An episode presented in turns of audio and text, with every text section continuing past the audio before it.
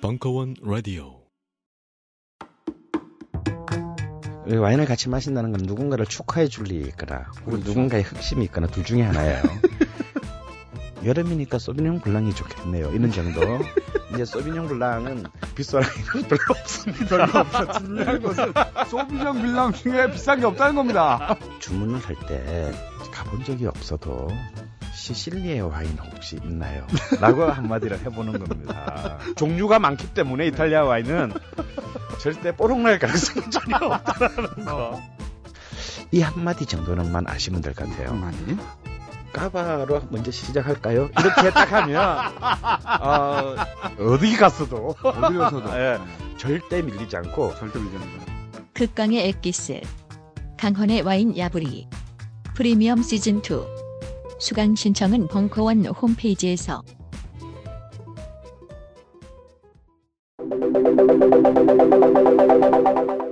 강헌의 대중문화사 시즌4 제5강 되살아난 블랙리스트의 망령 2017년 4월 24일 강연 일부. 시청각 자료는 유튜브 링크를 이용하세요.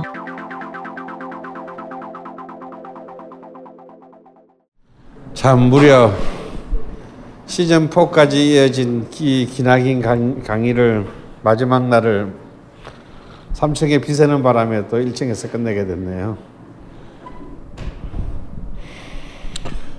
세계 대중문화의 시대가 열린 이후에 어떤 한 나라의 문화가 대륙을 넘어서 사실은 월드와이드한 파급력을 가지게 되는 계기.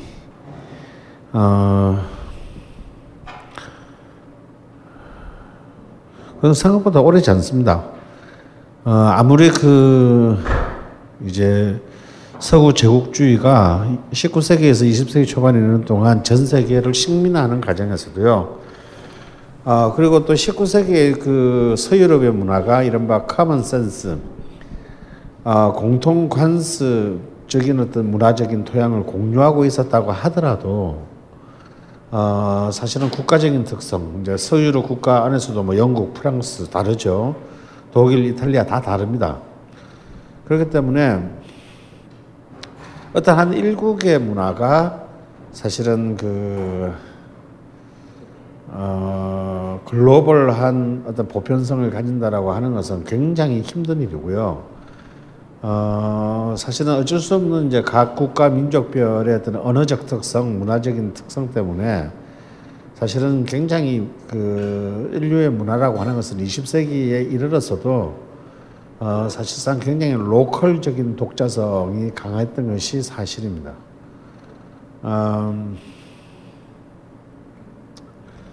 이제 그런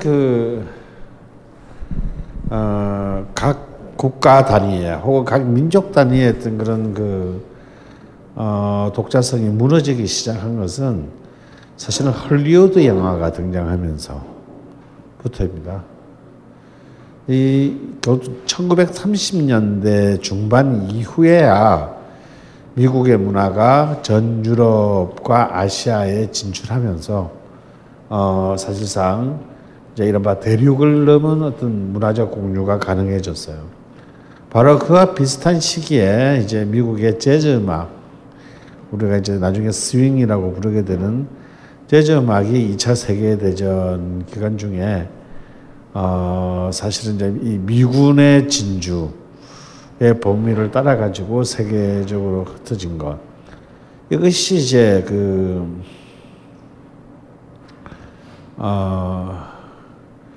어떤, 문화 수출 혹은 문화적 공유 역사의 시작이었고요. 사실은 그 뒤를 이어서 이른바 월드와이드한 어떤 그런 세력권을 가진 문화의 출현은 60년대 영국의 팝 음악, 비틀스를 위시한 나중에 이제 음악사에서는 브리티시 인베이전, 영국인의 침공이라고 부르는 그런 어떤 60년대 팝 음악에 와서야 이것이 이제 또 한 번 가능해졌을 뿐입니다. 하지만 미국이나 영국 같은 문화는 어차피 이제 뭐 군사적인 측면에서나 경제적인 측면에서 사실상 제국주의 국가의 어떤 그런 배경을 등에 지고 사실 힘으로 다른 어떤 대륙에 진출한 그런 사례라고 할 수 있겠죠. 더군다나 요즘은 그런 말을 쓰지 않습니다만 제3세계 국가,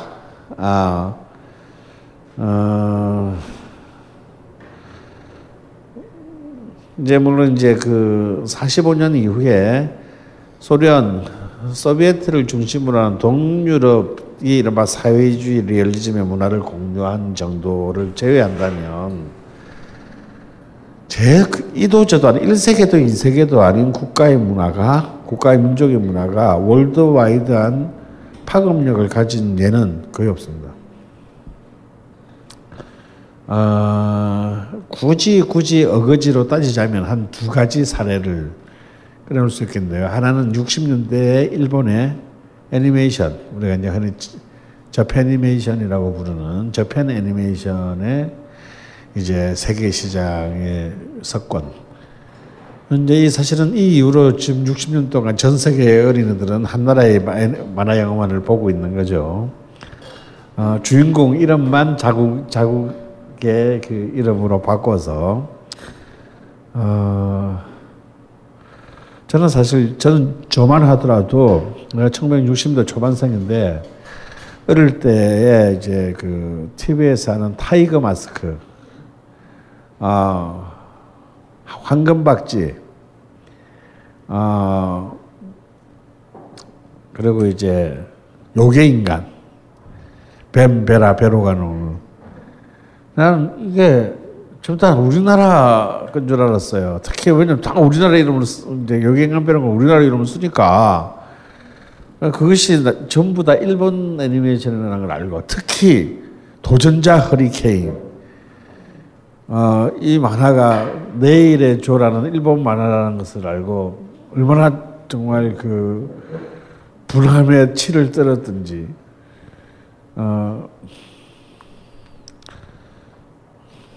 아이도 생각이 나네요. 예.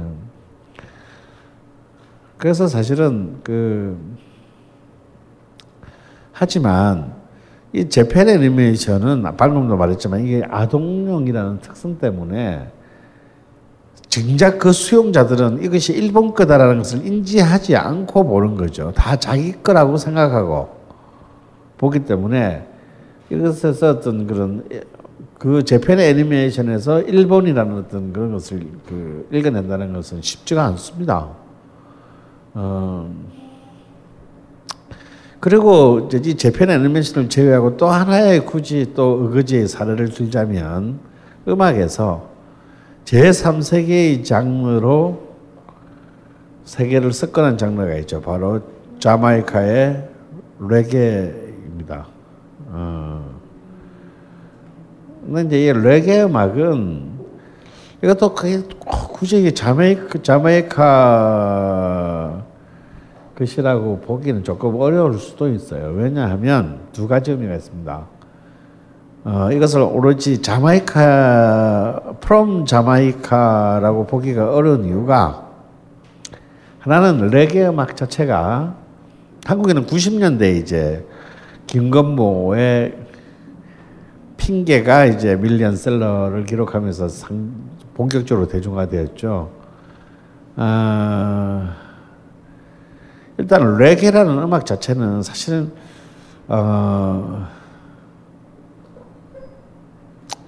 어떻게 보자면 자메이카에서 출발한 것이긴 한데 거기에 이미 이제 50년대 미국 남부의 리듬 앤 블루스가 이미 들어가 있다라고 봐야 되는 것이고요. 흔히 말하면 자메이카의 전통적인 어떤 그 음악인 스카라는 음악이 50년대 미국 남부의 리듬 앤 블루스랑 이른바 결합하면서 만들어진 음악이라고 봐야 합니다. 그러니까 이제 이런 거죠. 자메이카만 하더라도 미국 뉴올리언즈 라디오 방송이 그대로 잡혔어요. 마치 우리 부산에서 일본 방송이 다 잡혔듯이. 그러니까 이제 자메이카 애들은 어릴 때부터 이제 미국 남부의 흑인 음악들을 들으면서 자랐고, 이제 그런 것들 이제 자기들의 전통적인 스카 음악, 마치 우리가 이런 거죠. 우리도 이제 국거리 장단으로 이제 국거리 장단이 스윙 재즈랑 만나면서 새로운 어떤 음악을 만든 것 같은데, 그런 식의 형태인데, 그거야 뭐 문화적인 교류를 생각한다면 뭐 하늘에 새로운 것은 없으니까요. 얼마든지 이제 그 타 나라의 문화랑 이런 바 콜라보레이션이 가능한데, 문제는 이제 이 레게 음악이 자메이카에 의해서 바이 자메이카로 자메이카에 의해서 세계화된 것은 아니라는 거죠. 물론 이제 밥 말리 앤 웰러스 같은 이제 그 뭐 레게 음악의 위대한 어떤 아티스트들이 세계적인 스타가 되긴 했지만, 자메이카 음악이 이제 일단 미국을 상륙하고 또 유럽을 상륙할 수 있었던 것은 에릭 클랩튼 같은 이제 인물들이 레게 음악들을 다 자기의 음악으로 소화하면서 발표를 했고, 하면 이제 록 밴드 중에서도 뭐 폴리스라든지 우리가 잘 아는 그 형 있잖아, 스팅 형이 있었던 뭐 폴리스라든지, 그다음에 펑크 밴드들 이제 클래시 같은 어떤 이런 그 펑크 밴드들이 레게 음악들, 레게의 음악들을 아주 자신의 음악으로 받아들이면서 가능했던 것입니다. 가령 이제 에릭 클랩튼이 1975년에 오래간만에 차트, 빌보드 차트 넘버 1, 차트 1위를 차지하는 I Shoot the Sheriff라는 노래가 있어요. 이 가사는 우리나라에서 금지됐습니다. 나는 보안관을 쏘았네라는, 그러니까 흑인 소년의, 노예 소년의 시각에서 본 이제 일종의 인종 문제를 다룬 노래예요. 그러니까 이제 노래 가사는 대충 이렇습니다.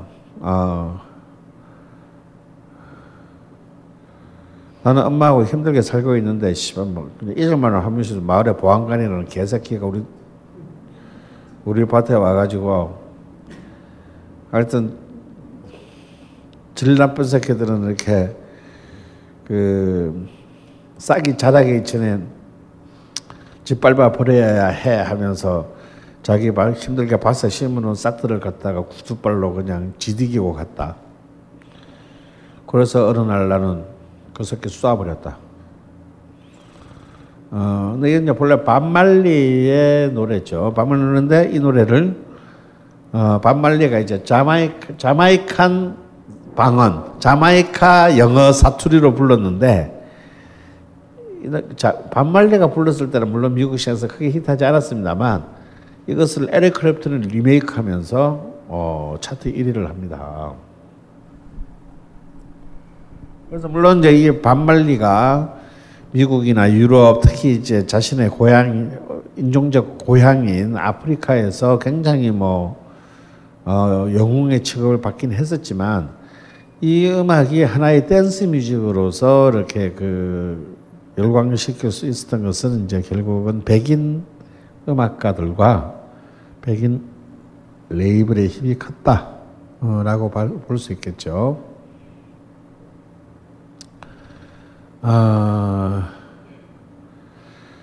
그 이후로는 사실 그 글자 그대로 이제 이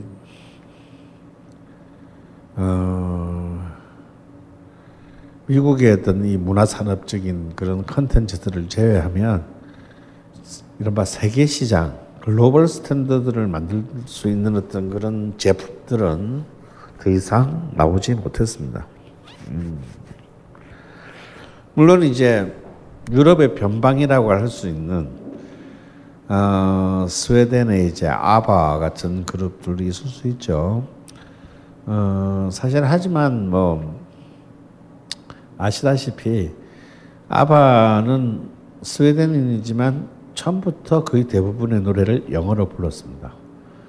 그리고 이제 물론 스웨덴이 뭐 영영방 국가는 아니지만 영어로 불렀고 또 이제 월드와이드 릴리즈, 그러니까 자국을 벗어나서 세계 시장에 진출할 때는 전부 영국의 EMI 레이블을 통해서 전부 뽑혔어. 그러니까 그냥 모르는 사람을 보면 아바는 그냥 영국 가수인 거예요.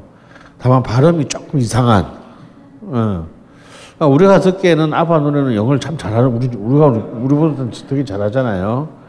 근데 재밌는 건요, 아바가 그렇게 70년대 중후반에 전 세계를 강타했는데 유독 차트에 오르지 못한 나라가 미국입니다.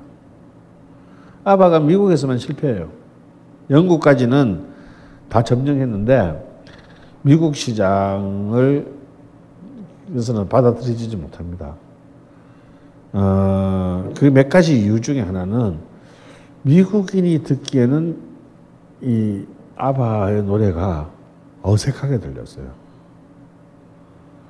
마치 왜 우리나라에 왜 이렇게 추석날 그 외국인들이 노래 장기 자랑하는데 막 가 쓰고 나서 판소리 하는 애들도 있잖아. 이거 미국 애들인데. 여러분들 중에서 판소리 뭐 한자락에도 할 수 있는 사람이 있어요. 우리 못하잖아. 우리도 못하는 거 잘한다고. 근데 새끼 참 잘하네, 대견하네 하지만 뭔가 좀 이상해. 뭔가 약간 이상하죠, 그죠? 하여튼 뭐라 꼭 집어 얘기할 수는 없지만 그 이상한 거, 그런 것들이 이제 그 미국의 수용자들한테 느껴진 겁니다.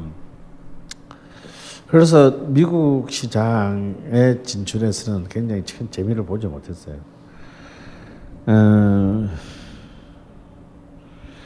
그리고 이제 뭐, 그건 이제 아바의 개인적 성공이었지, 스웨덴 팝음악의 성공이라고 보기는 어렵다, 이건.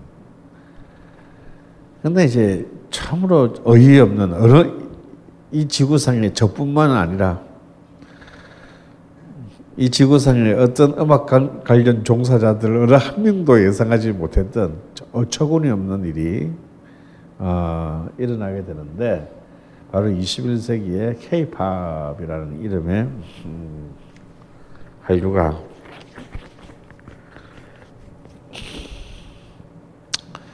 중국과 동남아시아를 넘어서 이제 그 미국과 유럽, 그리고 사하라 사막 이북에, 정확히 말하면 사하라 사막 이남의 아프리카를 제외한 전 세계에, 특히 이제 이 중남미에서의 이 K-팝의 폭발은 진짜 놀라운 것이었습니다.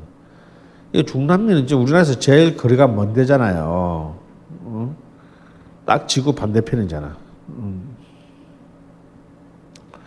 근데 2009년도에 볼리비아에 소녀시대 팬클럽이 생겨요. 소녀시대 한 번도 본 적도 없는 애들이, 실제로 본 적이 없는 애들이 이제 팬클럽을 만듭니다.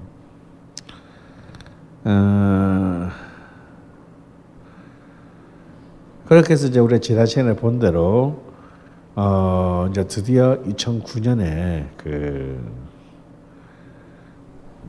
처음으로 원더걸스가, 근데 이제 특히 이제 이 미국 시장 진출의 그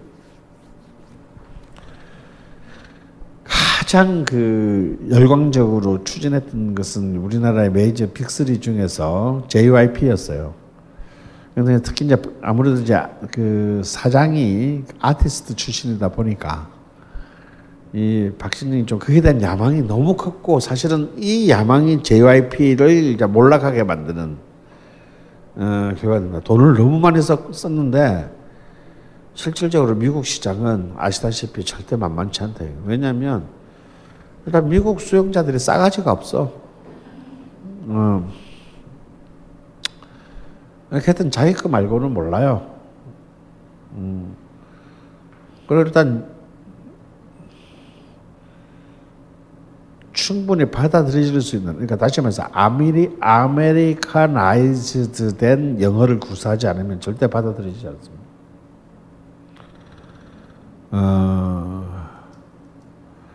그러니까 상대적으로 제3세계 문화에 대한 최소한의 지성인적인 호기심이 있는 유럽 시장과는 달라요.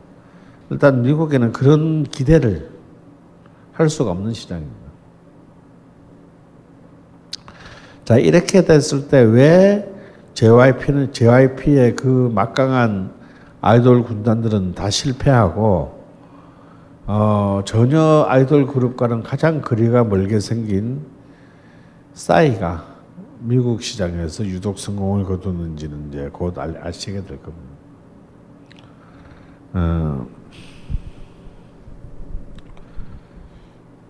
하여튼 박진영의 집념은 굉장히 놀라운 것이었습니다. 그런 어쩌면 자기 대에서 결코 꿈도 꾸지 못했던 일종의 그 아메리칸 드림을 실현하기 위해서 그가 이제 그 한국에서 번 모든 자원들을 투입했어요. 하지만 그래서 그 결과 이제 드디어 원더걸스라는 자기의 그 노바디라는 굉장히 강렬한 후크송을 가지고 처음은 아니고요. 하지만 한국 레이블의 음반으로는 처음으로 빌보드 차트 핫100에 들어가는 데서 진입하는 데 성공해서 76위까지 올라갔습니다. 그런데 그것이 처음이자 마지막이었어요. 원더걸스를 좀 이렇게 잘 한국에서 잘 했으면 꽤 많이 벌었을 텐데 그냥 미국 시장에서 어떻게든 해보려다가 그냥 회사와 팀이 다 망가지고 끝났습니다. 한국인으로서 이제 그 빌보드 차트는 이미 60년대 초반에 그 빌보드 차트, 비록 메인 차트는 아니지만 빌보드 차트에 오른 걸그룹이 있어요. 바로 이제 김시스터즈라는 그룹입니다. 김시스터즈는 바로 그 1930년대 우리가 시즌 1때 배웠던 이난영의 딸과 조카들로 구성된 이 3인조 그룹인데요. 정말 이 사람들이 저기 그 에드 슬리번 쇼에 나와가지고 하는 그 흑백 필름을 보면은 정말 놀랍습니다. 그 세 명이 다룰 수 있는 악기가 뭐 26개 정도 됐다고 해요. 거의 뭐 서커스적인 연주와 노래와 춤을 보여줍니다. 세 사람의 몸매는 완전 이제 우랄 알타이의 전형적인 그 짜니몽땅 브라더스, 아직 시스터즈인데요. 노래하고 연주와 춤은 뭐 아주 환상적으로 했습니다. 그래서 아주 자신, 그 이난영이 아주 어릴 때부터 자기 딸 둘과 조카 한 명을 굉장히 전략적으로 교육을 시켰어요. 마치 SM이 보아를 어릴 때부터 키우듯이. 그러니까 영재 교육을 받은 거죠, 애들이. 그렇게 해서 이제 찰리 브라운이라는 노래로 이제 미국에 이제 픽업되어 가가지고 찰리 브라운 노래로 이제 리듬 앤 블루스 차트에서 50 몇인가 이렇게까지 가고, 그렇지만 그냥 흔히 말하는 라스베가스 가수로 그냥 끝나고 말았습니다. 그러니까 뭐 사실은 미국 시장 안에서도 미국의 차트에 자기 나라의 차트에 들어간다는 그 자체가 사실은 거의 뭐 꿈의 기록 아니겠어요? 셀 수 없는 그 미국 전역의 수많은 음악 지망생들이 정말 하루에 트럭 몇 대분씩 쏟아지는데 거기서 차트에 오른다는 것은 뭐 한 번이나마 차트에 올랐다는 것은 놀라운 일이죠. 그래서 제가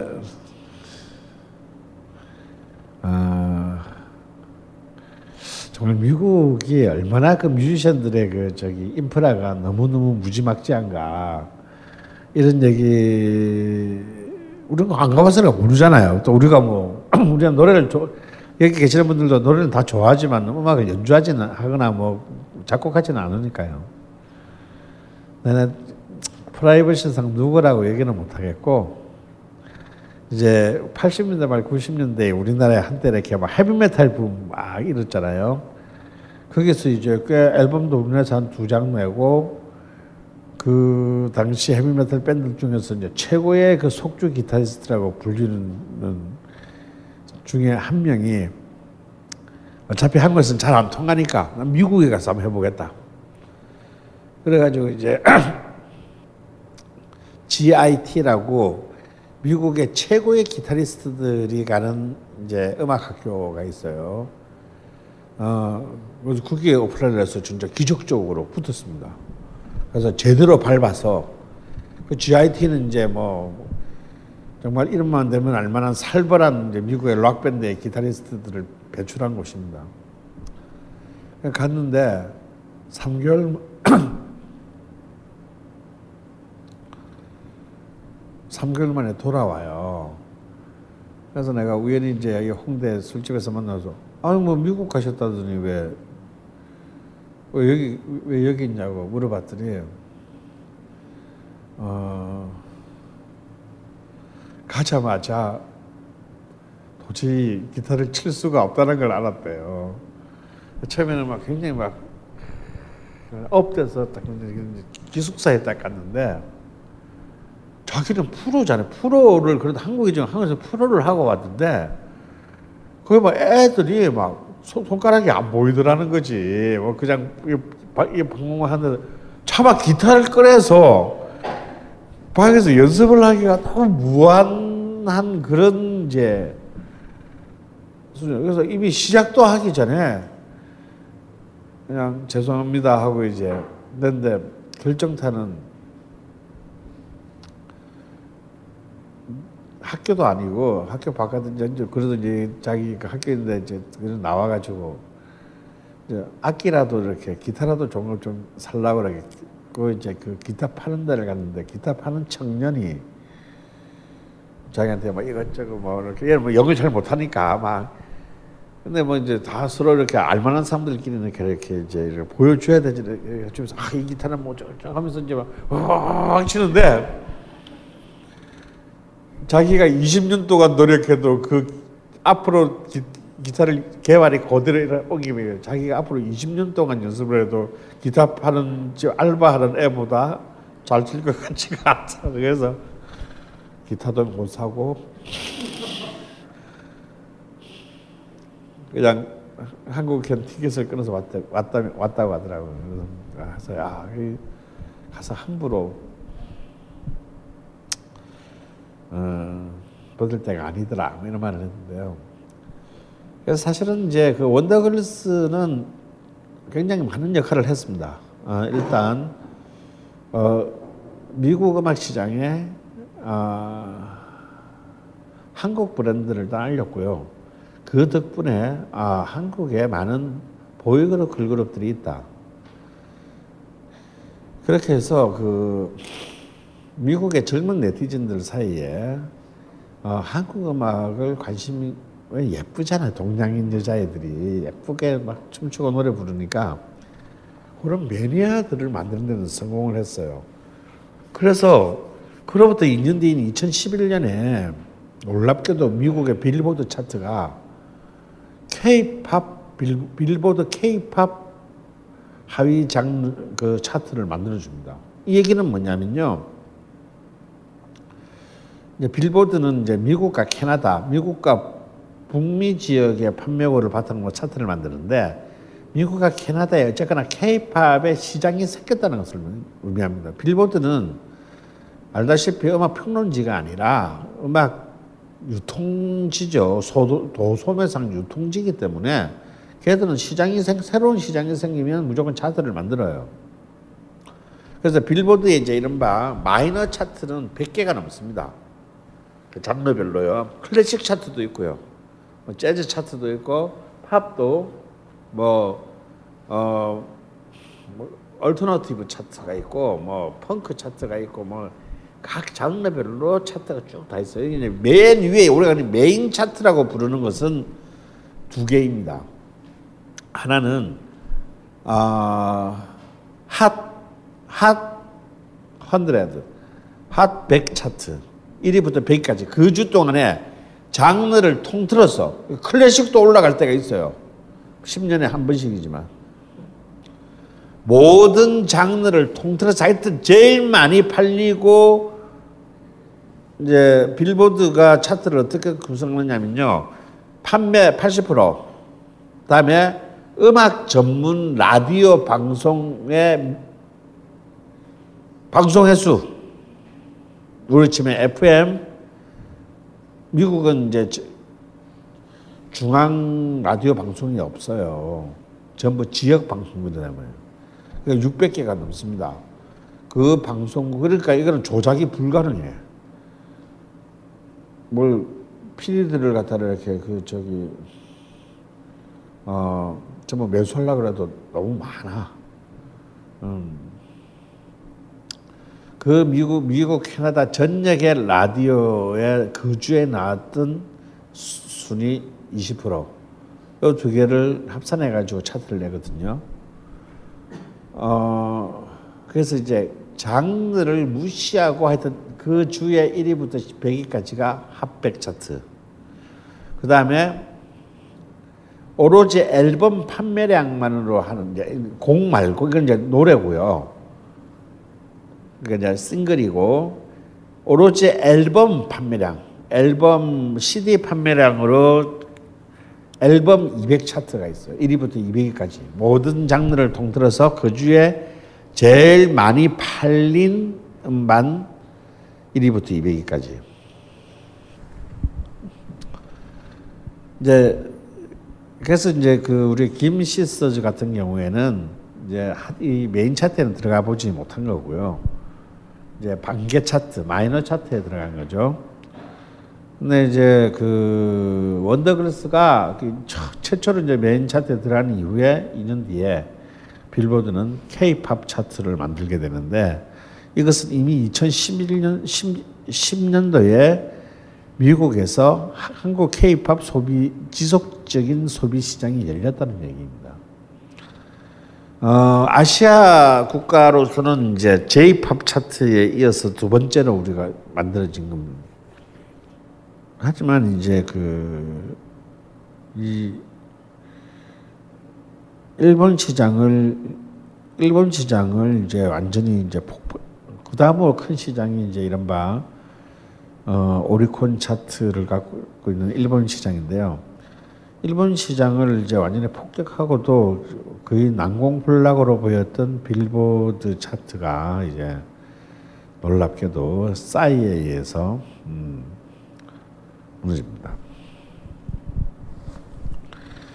자, 도대체 이 K-팝을 알아서는 왜 성공 요인을 한번 이제 K-팝의 성공 요인을 한번 봐야 될 것 같은데요.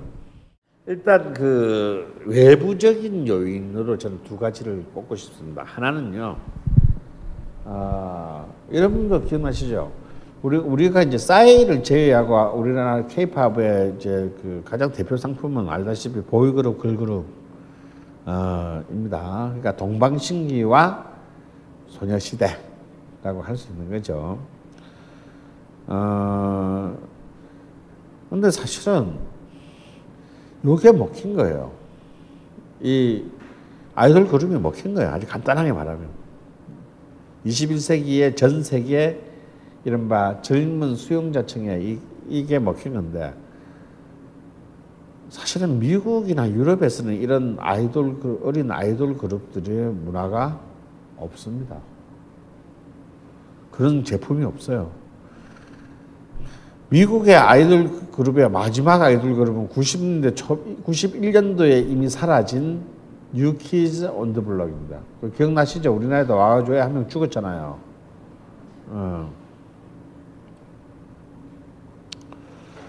이 New Kids on the Block 선풍 이후에 세계 주류 음반 시장에서는 이런 아이돌 그룹에 막 예쁘게 빵긋빵긋 웃는 이제 이 아이들의 음악들이 사라져요. 이게 싹 사라진 가운데서 쉽게 말해서, 근데 그래서 사라졌는데 시장에 수요가 없을 거라고 생각하니까 사라진 건데, 이게 수요가 새로 생겨난 거예요. 왜? 누구에 의해서? 바로 유튜브 사용자, 온라인과 SNS를 사용하는 새로운 전 세계 10대 소비자들이었어요. 그러면 유튜브나 이런 작은 자기의 이 스마트폰으로 소비할 수 있는 가장 좋은 동영상 컨텐츠는 이걸로 2시간짜리 영화 보는 사람은 거의 없다 이거예요. 일단 배터리 용량이 안 받쳐주고, 그래서 이제 딱 한 3분에서 5분 정도면 끝나는 굉장히 트렌디하고 패셔너블한 그런 그 가장 핫한 그런 컨텐츠가 뮤직비디오잖아요. 근데 그걸 보여줄 사람이 없어. 저쪽은 너무 다 아저씨들이야. 막 노래 잘하는 누나라고 해봐야 머라이어 캐리를 해봐야 40 넘었고 막 그래. 너무 멀어 이 언니들은.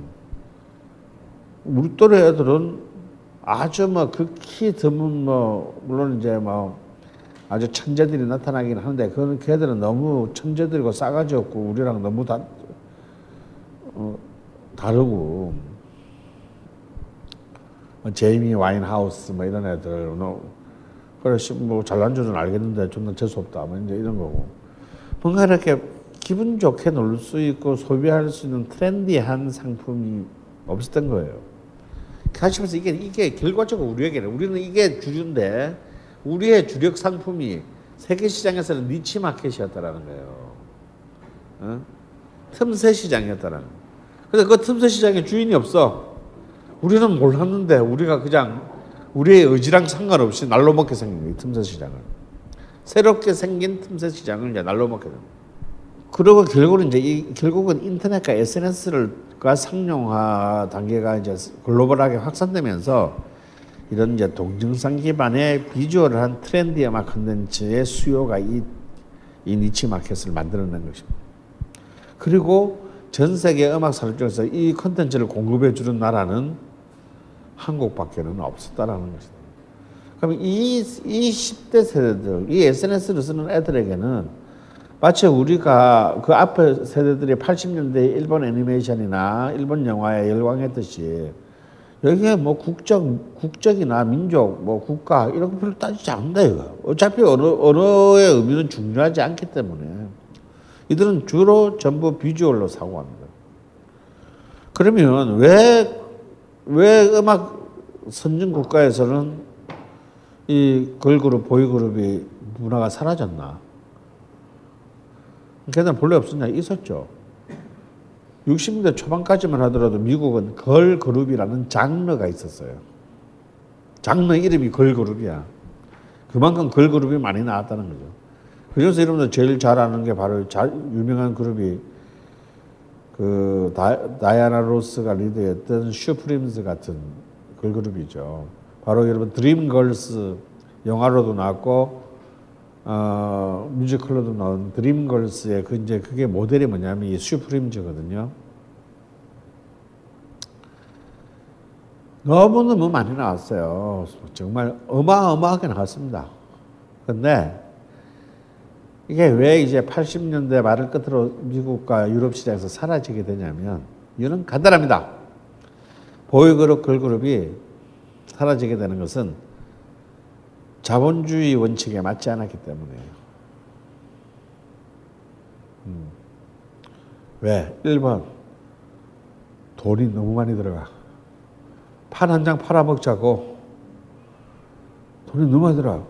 막 최소 4명, 5명이나 많으면 7명, 8명 하는데, 아니 8명 슈퍼주니어가 13명인데 13명인가? 11명인가? 어? 몇 명이지? 슈퍼주니어. 오래다 기억이 안 난다. 자, 11명으로 치자. 그럼 11명이면 CD 11만 원 받나요? 아니잖아요. 똑같이 만 원이야. 물론 이제 이 오빠들한테 미친 애들은 이제 그 몇백 장씩 사지. 그러니까 실제로 자기 수입에서 이것을 유지하고 관리해야 되는 비용이 너무 많이 들어가는 거예요. 안 그렇겠어요? 평소에도 뭐 김광석이면 그냥 짬뽕 한 그릇 사주면 끝나는데 11명 짜장면 11그릇 시켜줘 봐봐. 그럼 도대체 매니저 수는 그러면 각각 코디 붙이고 막 로드 붙이고 하면 도대체 매니저가 몇 명이 돼야 되는 거야. 그러니까 한 팀이 움직이는데 도대체 몇십 명이 움직여야 되는 거예요. 이 비용이 뭐 하늘에서 떨어집니까? 그런데 뭐 그것까지는 참을 수 있어. 돈만 벌 수 있다면. 그러니까 우리나라 참 우리나라 희한해. 우리나라 매니저들이 우리나라 제작자들이 락 밴드를 그렇게 싫어하는 이유가 뭐냐면 이게 멤버가 많았어였거든. 락 밴드는 최소 4명이잖아. 그냥 기타, 베이스, 드럼, 보컬 4명인데 실제로 락 밴드를 매니지먼트 했던 어떤 그 회사 사장님하고 술 먹는데 옛날에 그랬어요. 아, 왜 락밴드는 안 큐미가 했더니 1번 애새끼들이 싸가지가 없어요. 지들은 잘난 줄 알아. 2번 쪽수가 너무 많아. 많으니까 밤에 잠을 못 잔대.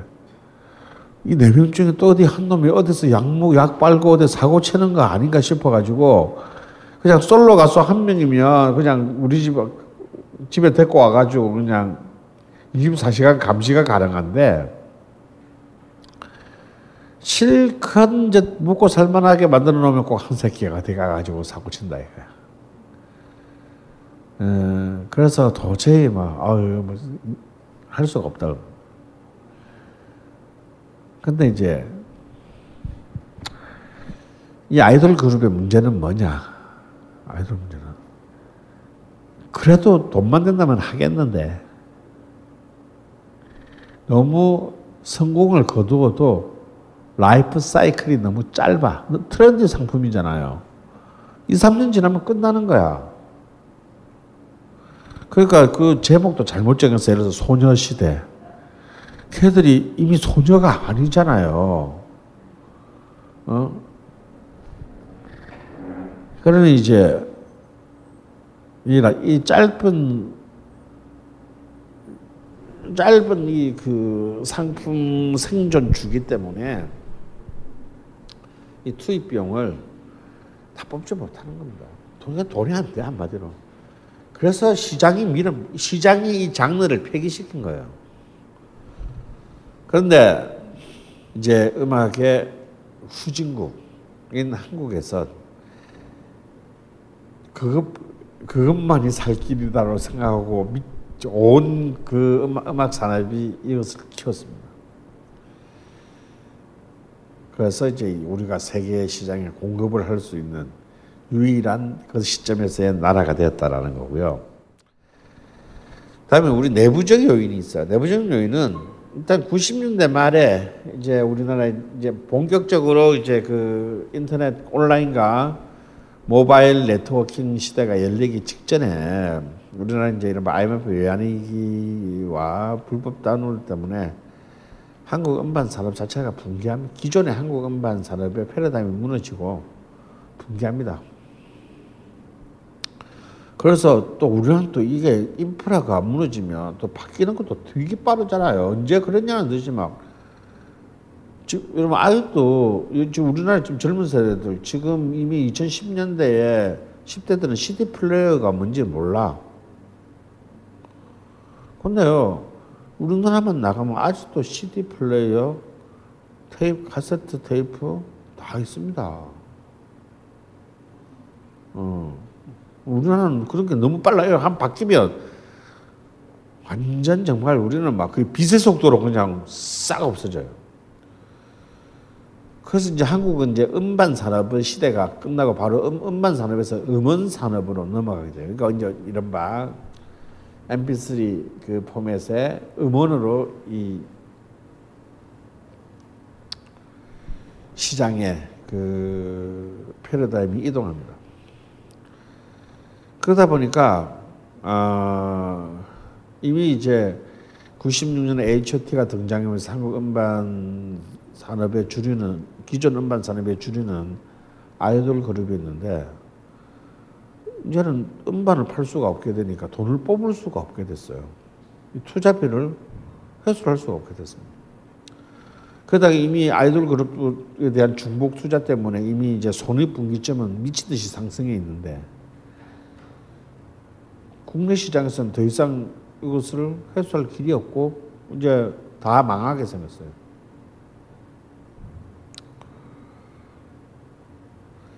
그래서 이제 마침 70년대 한국의 가전산업이 한국 가전산업이 정말 눈물 없이는 못 읽는 드라마를 쓰면서 해외 시장에 진출하잖아요. 우리나라 삼성, LG가 70년대 어떻게 진출한 줄 아세요? 해외 시장에. 미국, 유럽 시장은 들어가지도 못해. 왜? 받아주지도 않아. 이미 일본이 다 장악하고 있어요. 물론 일본은 다 전 세계 지배하고 있는데 그 중에서 우리는 어디라냐 못 사는 나라 우리만큼 막 페루 막 이런 데 있잖아. 그러니까 일본 것은 비싸서 못 사는. 그렇죠. 사고는 쉽지만 비싸서 못 사는 그런 나라에 가서 우리 가격 똑같은데 가격은 뭐가 똑같아 똑같기는. 그렇게 뻥을 까면서 이제 덤핑으로 팔았어요. 다른 진짜 대표적인 예가 여러분 이건 진짜 눈물 없이 한국 정말 가전 산업 사회에서의 눈물 없이는 못한 드라마의 이 그 컨텐츠가 상품이 뭐냐면 짤순이라고 여러분 아시죠? 짤순이. 짤순이가 어떻게 해서 개발된 건 줄 아나? 메인 시장에는 못 들어가니까 도대체 일본 제품과 경쟁이 안 되니까 왜냐면 한국 거는 그냥 쉽게 말하면 짝퉁에 고장 잘 나는 말대로 그냥 쉣이야. 마치 우리 초기 중국 제품 생각하면 돼. 우리가 그런 취급을 받았단 말이에요.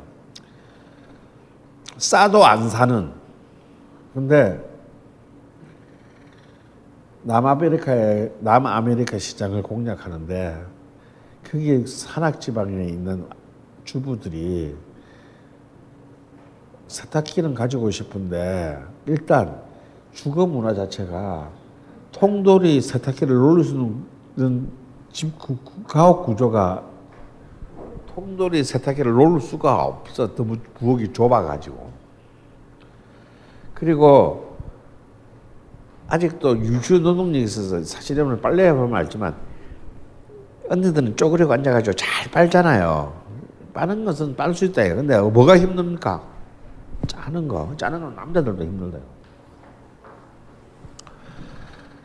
그래서 이제 그 기에 정말 처절하게 마케팅을 펼쳐댄 대한민국의 산업전사들이 그 사이즈를 3분의 1 이하로 줄이고 세탁 기능에서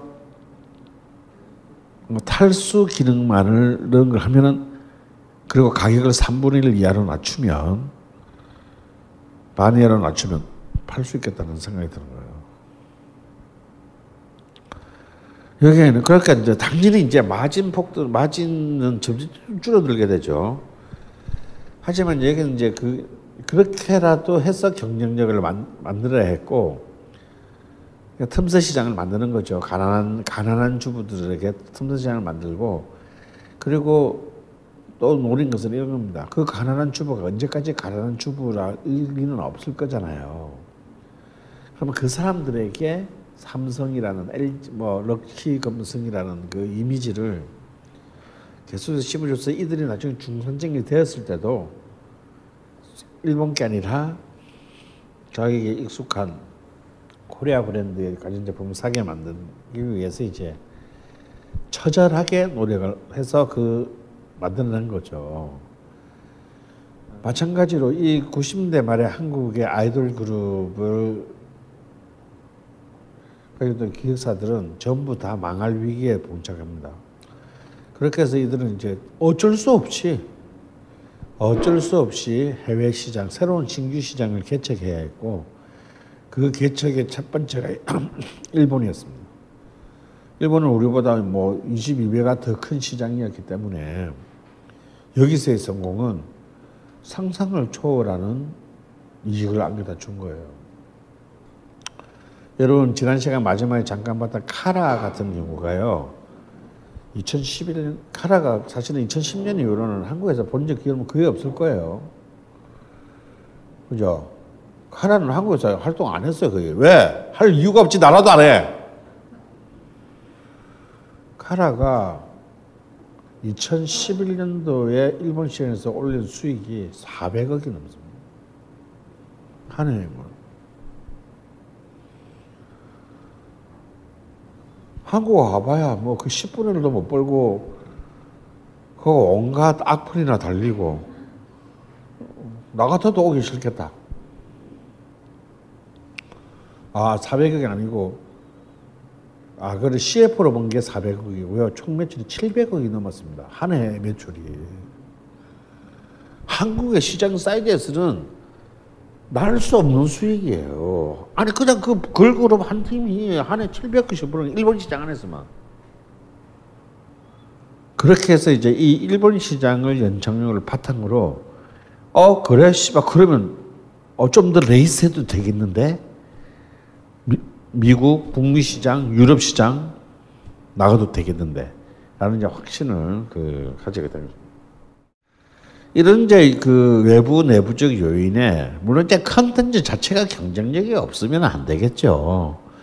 그런데 이런 이제 거의 망하느냐 사느냐라는 그 한국 내수 시장 안에서 살아남은 이 한국 보이그룹 걸그룹들이 그래도 이렇게 죽으란 법은 없는 거예요. 이게 또 먹고 살만한 이 또 내공을 갖췄어요. 자, 이 얼굴이 하얗거나 까맣거나 빨갛거나 희거나 간에 전 세계의 10대 소녀 팬들은 스토리텔링을 제일 좋아합니다. 근데 한국의 아이돌 그룹들이 여자고 남자애들이고 전부 다 멤버들이 사실은 굉장히 다양한 비주얼 캐릭터들로 쉽게 말해서 캔디에 나오는 남자 주인공 군들로 각자 개성적으로 구성. 처음부터 그렇게 짜죠. 처음부터 그렇게 짭니다. 이게 이제 H.O.T와 제키 이후에 이제 아이돌 그룹 구성 원리예요. 그러니까 마치 그 멤버 자체의 비주얼의 이미지가 어떤 하나의 캐릭터라이징된 그런 줍니다. 그러니까 이런 것들은 꼭 굳이 뭐 말을 통해서가 아니라 이미 비주얼로도 충분히 그 만족할 수 있는 요소들이 있다는 거죠. 왜? 세계 소녀들의 취향은 다양하니까요. 꼭 테리우스만을 좋아하지 않는다고 스테아를 좋아하기도 하고 그 다음에 이제 이 역시 그 군사 문화적 영향이 굉장히 강한 대한민국만이 가질 수 있는 그리고 우리 앞에 보이그룹 걸그룹의 역사에서는 절대 있을 수 없었던 60년대 미국이나 80년대 일본의 보이그룹에서도 절대 볼 수 없었던 그리고 앞으로 이후에도 어디에도 나오지 않을 북한이 이렇게 나온다. 북한이 이제 뛰어들면 좀 달라지겠는데 한국만이 볼 수 있는 게 있죠. 이 DNA에 이 교련의 이 피가 흐르고 있는 한국만이 보여줄 수 있는 이제 이른바 아크로바틱한 군무 이게 이제 이 그 유튜브 시대에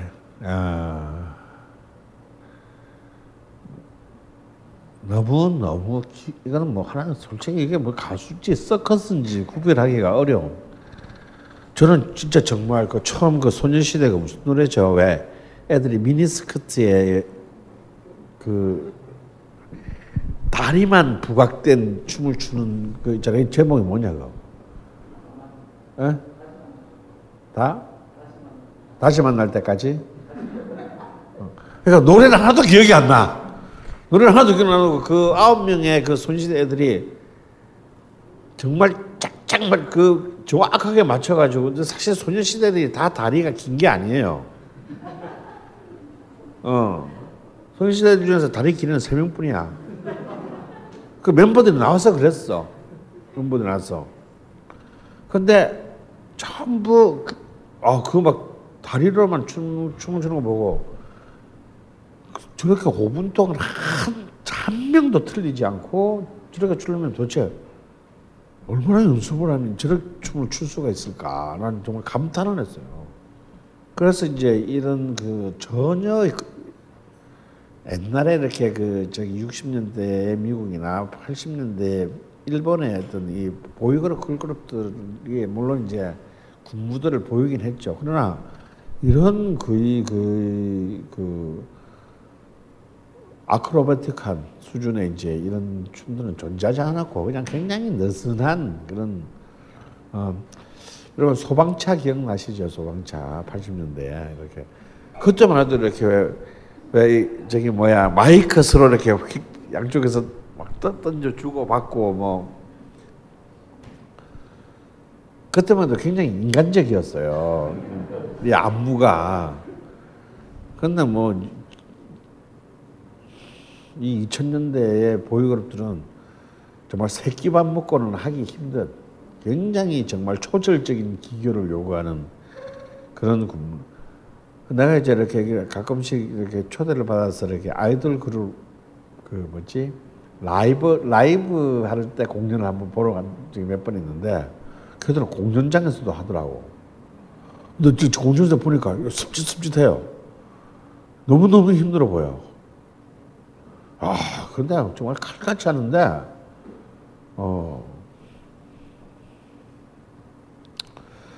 이것이 이제 경쟁이 붙으면서 이제 이 초유의 어떤 이 집단 안무의 개발이 굉장히 가속적으로 혹은 가학적으로 이루어집니다. 그리고 이제 세 번째 요인은 이제 뭐 당연히 이제 첫 번째 그 다양한 비주얼 캐릭터로 구성된 데서 이미 알 수 있지만 멀티태스킹들을 이제 유도하게 됩니다. 이것은 이제 살아남기 위한 고유지책이죠. 왜냐하면 워낙 라이프 사이클이 짧으니까요. 그래서 이제 연기, 뮤지컬, 방송 진행 이런 이제 다양한 어떤 그런 능력들을 갖추게 해서 그 한 팀의 어떤 컨텐츠들을 다변화합니다. 그래서 이제 SM이나 YG, JYP 같은 이미 이제 그 코스닥 상장을 통해서 그 기본적인 어떤 그 자본잉여금을 축적한 이제 메이저 기획사들은 엄청난 이제 그 투자들을 통해서 굉장히 긴 치밀한 어떤 트레이닝 과정들을 스스로 이제 우리가 흔히 연습생이라는 이름으로 만들고 다양한 개성을 지닌 아이돌 그룹 콘텐츠들을 개발했어요. 이것들이 이제 바로 세계 시장에 이제 메이저 세계 음악 시장에 이제 메이저 상품은 딱 두 개죠. 락과 R&B입니다. 2005년도까지는 이제 락이 한 6대4 정도로 압도적인데 지금은 4대6으로 바뀌었어요. 락 시장이 좀 해조하면서. 하지만 락과 R&B는 그냥 영원한 그 음악 시장의 메이저 상품입니다. 그 사이에 이제 시장의 큰 규모는 1%도 되지 않는 이 틈새 시장이 우리에게 주어진 셈이 됐습니다. 그럼 락 음악과 R&B가 왜 그럼 R&B는 왜 이제 이거 뭐 부차적인 얘기가 되겠지만 얘들은 왜 그 메인 시장이냐? 이유는 간단해요. 락과 리듬 앤 블루스는 철저히 자본주의적 요구를 만족시키기 때문이에요. 그러면 뭔가 락하면 뭐 자본주의와 체제의 반항적이고 이런 걸로 알고 있는데 이게 뭔 개소리냐 싶겠지만요. 그 자체가 바로 자본주의가 원하는 거예요. 이것은 이제 그 안에 그 이들이 말하는 메시지나 철학이 중요한 게 아니고 락이라는 장르 자체가 탄생할 때부터 보면 락의 핵심이 뭡니까? 인디펜던트잖아요. 그러니까 독립적인 장르예요. 독립적인. 뭐가 독립적이냐? 의존 하지 않고 우리가 다 할 수 있다는 거거든. 락이라는 그러잖아. 지들이 곡 만들고 가사 쓰고 연주까지 지들이 하고 노래도 부르고 다 하는 거잖아요. 그래서 사실은 이제 자본가들이 왜 락을 처음에는 웬 개 양아치 새끼들이야 라고 했다가 락을 사랑하게 됩니다. 왜? 얘들 너무 예쁜 게 다 지들라서 다 해주셔. 여러분이 만약에 슈퍼주니어를 킬러 해봐. 새끼들은 어떻게 그렇게 가르쳐도 노래를 못하니? 노래는 못해? 곡 다 돈 주고 사와야 돼. 무지 막지한 돈이 들어간다 이거야. 근데 내가 늘 들은 예 중에 하나가 애들은 돈이 안 들어가. 지들이 곡 다 만들어 와. 세션비도 안 들어. 지들이 다 연주해. 그러니까 너바나의 그 데뷔 앨범 스멜즈 그 저기 뭐야 네버마인드 앨범의 제작비가 600만 원이었다는 거 아니에요. 그러니까 얘들은 그냥 딱 와가지고 스튜디오에서 응? 딱 짬뽕 한 그릇 시켜 먹고 쫙 하고 그냥 딱 끝나고 간 거야 그냥. 그런데 1,800만 원씩 팔아주잖아 1년에. 얼마나 예쁘겠니. 돈 하나도 안 들어가고. 락은 트렌드 상품이 아니기 때문에 그래서 1, 2집이 깨져도 3집이 터지잖아요. 그럼 1, 2집이 다 하나 재고 정리까지 해주셔. 재고들이 다. 다음에 더 락 음악이 자본가들한테 매력적인 건요. 중요한 거는 마케팅이잖아. 마케팅 병이 많이 드는데 그러니까 머라이어 캐리 같은 디바들이 판넬 때마다 소리는 죽어요. 마케팅비를 몇 천만 달러씩 쓴단 말이야. 왜? 특히 토니 모톨라가 그 소니 레코드 사장이 그 저기 우리 머라이어 캐리 언니 남편일 때 사모님이 판을 내셨잖아. 실적이 나쁘면 마케팅팀 다 해고야. 그러니까 막 이 새끼들은 막 돈을 물 쓰듯이 썼습니다. 그런데 락밴드들은 마케팅도 너무 예쁘게 자기들이 해. 왜? 락밴드들은 마케팅을 어떻게 합니까? 투어로 하잖아, 투어. 순회 공연으로 돈 받아가면서 마케팅을 한다고. 그러니 마케팅비도 안 들어. 이렇게 고마운 아이들이 됩니다. 그러니까 일본의 90년대 10년 동안 제일 음반을 많이 팔았던 일본 랭킹 1위가 비즈거든요, 비즈. 이 홋카이도 출신의 이 두 명의 청년을 이제 비즈는 8년 동안 무명이었어요. 밑바닥을 경매인데 그런데 대박을 터뜨렸죠. 근데 또 왜 그 회사가 계속 투자를 했냐? 돈이 안 되니까. 뭐 라면만 사줘도 되는데 뭐.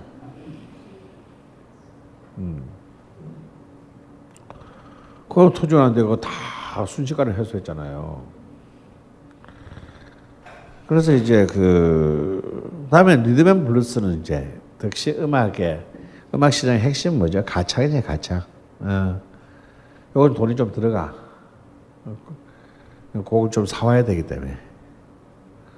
근데 얘들은 일단 노래 하나로 죽여야 되기 때문에. 세상에서 노래 제일 잘하는 분들 나와 하면 다 R&B에 다 있다. 그러니까 이제 이런 재능을 팔기 때문에 굉장히 트렌드가 없어요. 이쪽은 트렌드가 없는 시장이기 때문에 물론 스타일들은 있지. 스타일들은 다 다르지만 트렌드에 좌지우지되는 시장이 아니기 때문에 여기서 이제 막강한 시장을 지난 50년간에 걸쳐 만든 것이고 이런 그 메이지 장르의 아주 그 사이의 틈바기에서 잠시 열린 이 SNS 때문에 열린 이 시장을 한국의 음반 산업이 먹은 셈입니다. 두 번째 그 성공 요인은요, 바로 이제 신속한 마케팅 전략입니다. 만약에 우리가 뭐 그래 그런 니치 마켓이 있다 하더라도 옛날처럼 구시대 마케팅, 이래서 돈으로 이렇게 막 광고하고 홍보하고 했으면요, 우리는 못해요. 우리는 그런 사이즈가 안 돼. 우리나라 음반 산업 수준, 그 회사 수준에서 어떻게 글로벌 마케팅을 할 거예요. 그런데 지금 이들이 뜨게 만든 바로 그 유튜브와 그러니까 온라인과 모바일은 우리 김대중 정부 시절부터 몇백만 명의 자연 발생적 마케터들을 육성해 놨어요. 얘들이 막판할라. 얘들이 돈 받냐? 이런 이제 한국의 그 IT 문화가 만들어 놓은 굉장히 좋게 말하면 오다쿠들이고 나쁘게 말하면 이제 88만원 세대인 거죠. 힘든 이 언니 오빠들이 마구 전 세계에 퍼날랐다. 그 중에는 이제 이런 애들이 있어요. 나 참 이해 못하는 애들인데 조기 유학을 캐나다로 갔어. 유학을 가가지고 계속 한국 애들하고만 놀아. 7년이 됐는데 영어를 한마디도 못해요. 한국에 올 수도 없어. 쪽팔려서. 거기서 뭐 하느냐. 근데 한국어는 잘할 거 아니야. 한국애니까.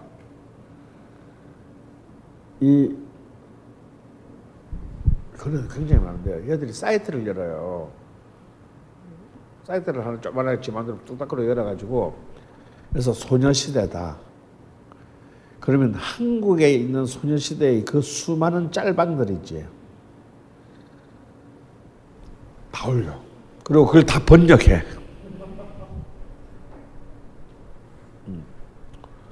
왜 그래야 되는지는 모르겠어요.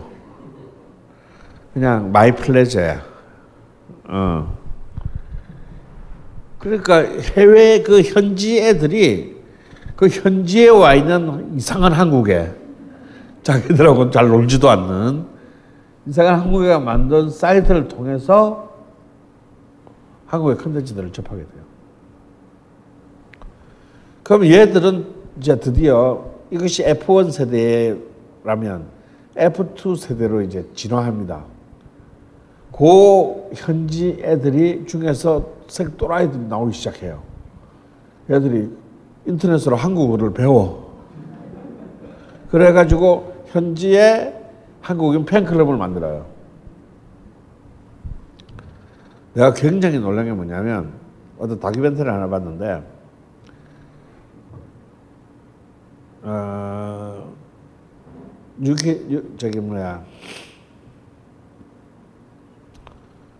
그 노래 못하는 소리 부르는 애들 누구냐?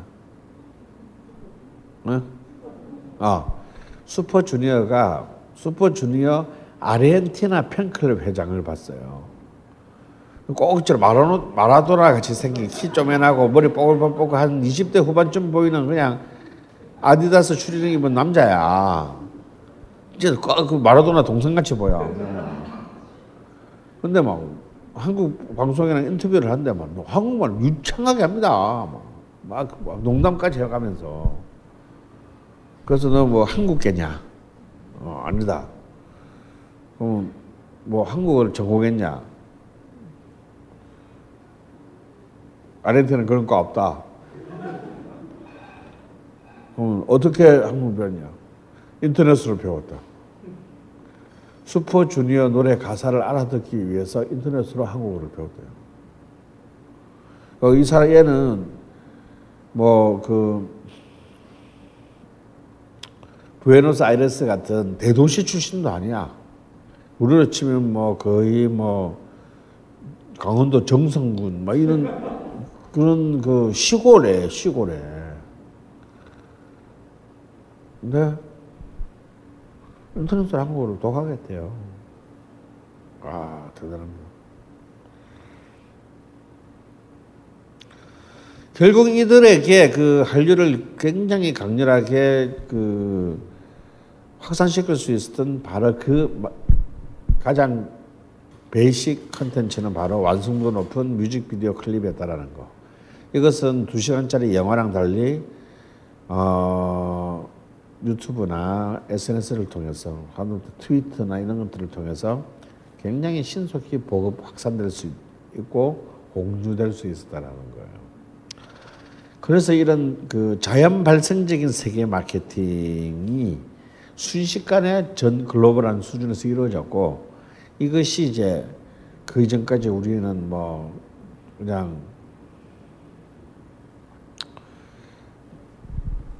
도저히 그 현실적으로 미션 임파서블하다고 생각했던 북중미, 남미 그리고 유럽 시장에 진출하게 만드는 결정적인 무기가 되었다는 겁니다.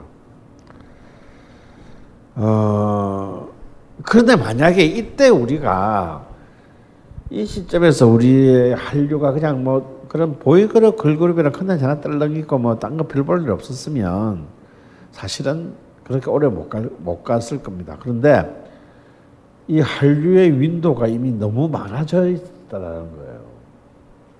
컨텐츠 윈도우가 굉장히 다양하게 열렸다는 거예요. 뭐 일단 TV 드라마가 있어요. 그러면 TV 드라마 때문에 한국 노래로 K-팝으로 눈부는 애들도 많았지만 거꾸로 이제는 K-팝이 친해지면서 TV 드라마로 눈부는 애들도 많았어요. 그다음에 영화가 있었고 게임이 있었다는 거예요. 그리고 이제 2010년대가 되면 이제 한국 음식까지 참 우리나라 음식을 먹고 걔들이 좋아한다는 게 난 좀 솔직히 이해가 안 돼. 우리나라 음식이 그렇게 좀 보편타당한 맛이라고 하기에는 좀 문제가 있거든요. 그러니까 또 이 음식은 굉장히 보수적인 것이어서 이렇게 자기의 문화권에서 익숙하지 않은 문화들을 참 먹기 힘듭니다. 가령 예를 들어서 여기 계신 분들한테 부르키나파소 음식 먹으러 갈래? 그랬을 때 친구가 선뜻 안 쓰지 못한다 이거야. 왜? 부르키나파소는 또 뭐야? 모르잖아. 근데 모르는 것은 어디 걸칠 수는 있어도요. 지 뱃속에 넣는 것은 좀 끊임칙이야. 모르는 걸 뱃속에 넣는 거. 그 유명한 평론가 얘기처럼 음식이 중요한 것은 이것이 청바지처럼 몸에 부착하는 게 아니라 내 몸에 들어와서 내 살이 된다는 거거든. 그래서 이게 음식을 공유한다는 것은 마지막 컨텐츠를 공유하는 거예요. 그만큼 공포감, 다음에 어떤 이 접근 가능, 진입 장벽이 높다라는 겁니다. 특히 한국 음식의 진입 장벽이 굉장히 높은 건데 한국 음식이 2010년대에 굉장히 진짜 비슷한 속도로 보급되거든요. 전 세계에. 나는 그 이유가 단순히 갑자기 그날까지 모르다가 갑자기 머리에 전부 다 일거에 벼락을 맞고 계시를 받아서 한국 음식을 내일부터 먹어야 되겠다. 이건 아니잖아요. 이런 이제 다른 한류 윈도우들 때문에 한국에 대한 한국 컨텐츠에 대한 위화감이 제거된 겁니다. 그럼 내가 좋아하는 유나가 먹는 거라는데 매일 먹는 거라는데 내가 못 먹을 이유가 없죠. 내가 좋아하는 시아 준수가 매일 아침마다 이걸 먹는다는데 내가 싫어할 이유가 없잖아요. 이렇게 해서 이제 어떤 입체적인 한류의 시너지가 창출되고 그리고 그것이 이제 브랜드 가치를 형성하기, 이제 한류라는 브랜드 가치를 이제 형성하기 시작했다. 그렇지만 이제 이 한류가 어느 정도까지 갈 것이냐. 그걸 두고 이미 2000년대 중반부터 많은 얘기 있어요. 생각보다 저는 오래 끌고 있습니다, 지금. 안 죽고. 지금 한 10년 이상을 좀 끌고 있어요. 그 와중에 이제 정말 이슬람권까지도 거기는 이제 좀 현실적인 문제 때문에 음악은 좀 그렇고 아니 이란이 왜 우리 사극을 좋아하지? 난 이해가 안 돼. 그 페르시아 대제국의 왕조 국가가 참 이 알량한 손바닥만한 나라에 그 말도 안 되는 그 옷 입고 나오는 그 사극을 왜 그렇게 좋아하는지 모르겠는데 지금 이슬람 문화권까지도 이제 많이 들어갔지만요. 지금 우리가 좀 생각을 해볼 필요가 있어요. 가령 같은 아시아 국가인 일본도 60년대 정말 탈아 입구, 문화적 탈아 입구를 외치면서 세계 시장에 나가려고 몸부림을 쳤습니다. 실제로 이미 일본은 63년도에 물론 64년 도쿄 올림픽 특수긴 하지만요. 63년도에 이미 사카모토 큐라는 가수가 빌보드 차트 1위를 차지해요. 그 노래 제목도 스키야키야. 근데 이게 스키야키 음식에 대한 노래가 아니에요. 그냥 약간 맨발의 청춘 같은 노래야. 아, 뭐 씩씩하게 우리가 하늘을 보며 걷자 이런 뜻이에요. 노래 제목은 스키야키야. 왜? 미국 애들이 아는 단어를 쓰느라고.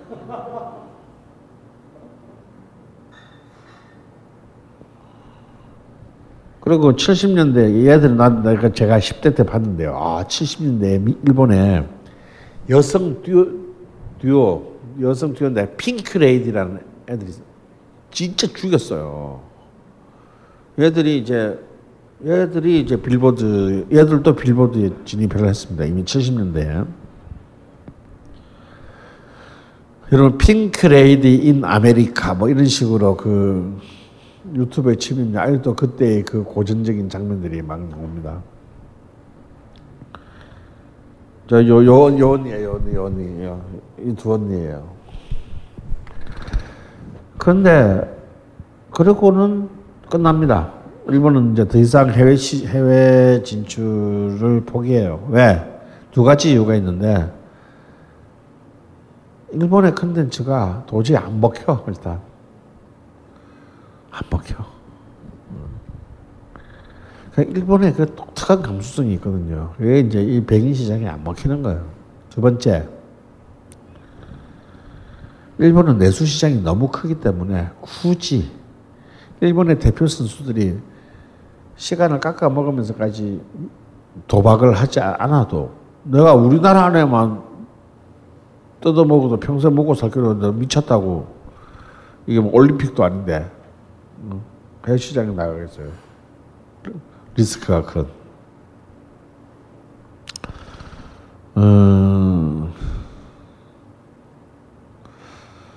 그리고 이제 우리 80년대 때 전 동북아시아의 고삐리들을 끌고 간 홍콩 노아르가 있죠. 홍콩 노아르도 결국 홍콩 반항과 함께 반짝하고 사라지고 다 헐리우드 안으로 흡수돼 버렸습니다. 근데 이제 우리가 우리 목도하고 있는 현실에 왔다. 이제 반한류, 혐한류의 분위기가 시작됐어요. 이미 이제 사드를 통해서 이미 이제 현실화됐습니다.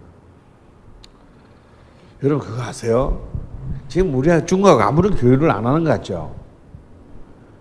다 거짓말이야. 지금 어느 때보다도 한국과 중국 사이에 무역이나 저기 기술 교류 막 이 트레이드는 활발해요. 어느 때보다. 왜냐면 중국도 한국하고 거래를 안 하면 걔들은 큰일 나. 그런데 진짜 나는 정말 우리 대통령제 폐지해야 된다고 봐요. 우리도 저기 대통령을 그냥 똑똑한 사람 모여가지고 딱 한 놈 이렇게 너 해 그냥. 그냥 너는 20년 해 그냥 20년. 그렇게 해야 된다 봐. 이게 이제 이른바 중국의 주석을 어떻게 뽑는지 이러면 압니까? 모르죠. 중국이 주석 10년짜리 임기 주석을 투표합니까? 투표 안 해요, 걔들. 공산당 정치 상무위원 7명이 뽑는 거예요. 너 해.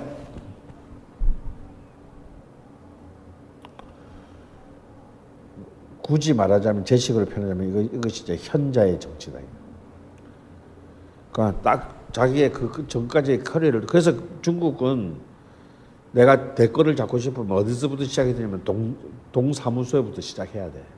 제일 밑에서부터 동단위에서 구단위, 군단위, 시단위 이렇게 올라옵니다.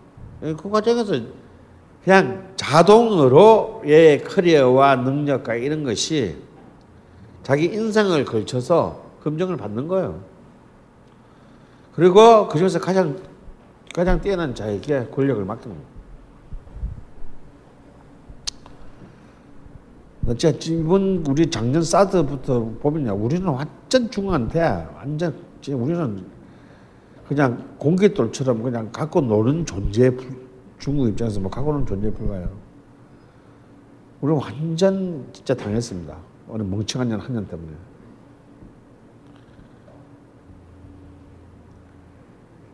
지금 중국이 딱 잘라낸 것은 뭐만 박살냈냐면요. 엔터테인먼트 교류만 박살냈어요. 다음에 기업들 중에서 롯데 하나 박살냈어요. 롯데는 본래 중국의 실적이 좋지 않았습니다. 그러니까 메이지 중국 입장에서는 잃을 게 하나도 없는, 롯데가 중국에서 망하더라도 중국 입장에서는 잃을 게 하나도 없는 상징, 그냥 큰 한국의 큰 기업일 뿐이지 중국 입장에서 하도 소중하지 않은 대기, 중국 한국 대기업이야. 그 이외에는 어느 때보다도 활발하게 지금 교역을 해요. 여기에는요, 진짜 놀라운 깊은 수가 숨어 있어요.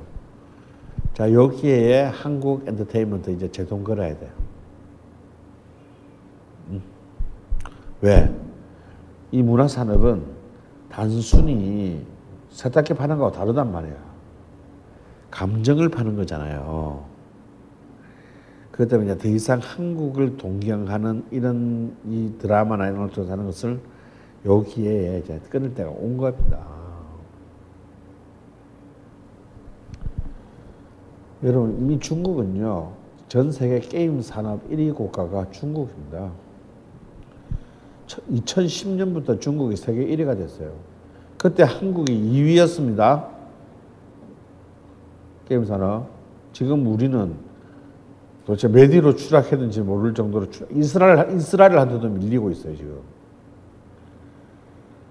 추락했고, 중국은 이래요.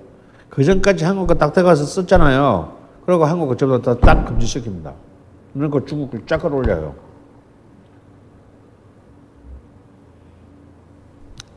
여러분, 지금 TV 드라마 전 세계 생산 1위 국가 중국입니다. 이미 이제 걔들은 드디어 컨텐츠에 자급자족할 시스템을 다 갖췄습니다. 그래서 이제, 자, 그동안 한국 수고했어. 수고했고, 이제 그만해라. 그거, 왜? 새끼들은 싸도 그런 거 하면 안 되지, 이 새끼야. 그러면서 괜히 죄 없는 싸들을 끌고 와가지고, 완전 울고 싶죠. 우리가 딱 때려준 꼴이에요, 그냥. 사드가 딱 틀리면 바로 걔들은 그대로 옮겨서 모든 엔터테인먼트, 한국의 엔터테인먼트 부분을 전부 다 잘라냈습니다. 이제 더 이상 중국, 그리고 엔터테인먼트를 잘라낸다는 뭔 얘기냐면 한국에 대한 중국 인민들의 긍정적인 마인드를 파괴시킵니다. 야, 더 이상 한국 좋아하지 마. 왜냐면 그 마음속에도 자기를 환상에 빠뜨리던 국가에 대한 그런 문화에 대한 미래는 남아있잖아요. 그 미래는 이번 사드로 굉장히 교묘하게 민족 감정을 조장해가지고 한국에 독박을 씌운 거예요. 그래야 이제 이 문화 컨텐츠를, 한국의 문화 컨텐츠를 이제 미련 없이 놓을 수가 있죠.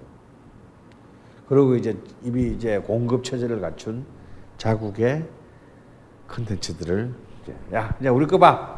이제 국산 봐라, 국산. 로 가는 겁니다. 지금 중국은 지금 딱 그렇게 가려고. 그걸 싸들 가지고 딱 그렇게 영향 먹은 거예요. 애들은 절대 손해 안 봐. 실제 유통에 있어서도 중국이 아무런 영향이 없는 롯데 하나 거덜내고, 지금 롯데는 거의 그러게 빠졌죠. 한국 대기업들, 아직까지 영향력 있는 한국 대기업의 미래에 경고를 한 겁니다. 니들이 제2의 롯데가 될 수 있다.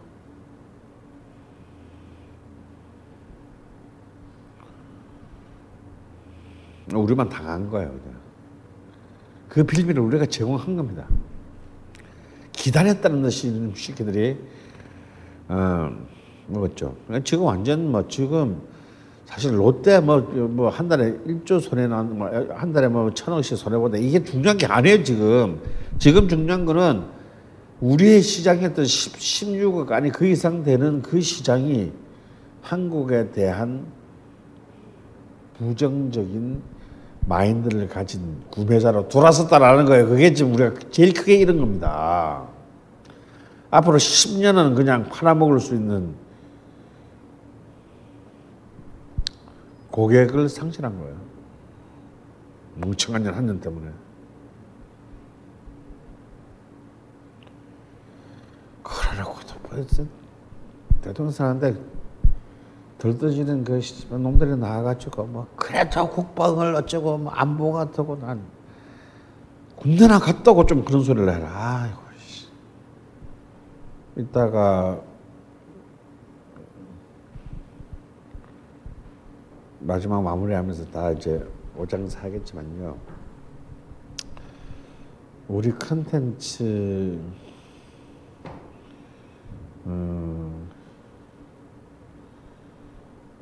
아니 우리가 미국만큼은 아니지만 우리가 문화 컨텐츠로 그러니까 우리의 지금 우리 국민 총생산의 약 2.27%가 이 문화 산업입니다.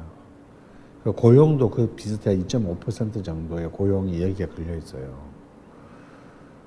그러니까 아직까지 크지는 않죠. 크지는 않지만 2%만 해도 우리가 보통 예산을 기준으로 하면 우리 예산이 한 410조 정도 되니까 2%만 해도 8조입니다.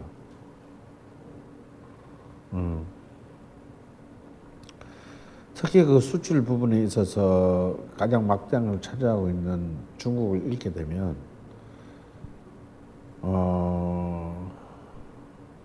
그냥 한 2조 정도씩이 매년 없어지는 거예요. 본래 있었던 것이.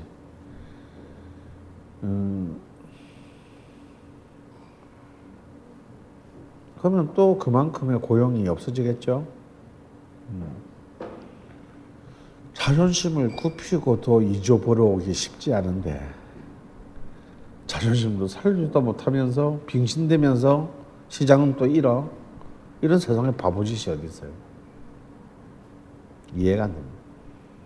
그렇고 9차 핵실험하면 어쩌고 뭐. 북한이 돌았습니까? 남한에다 핵을 쏘게.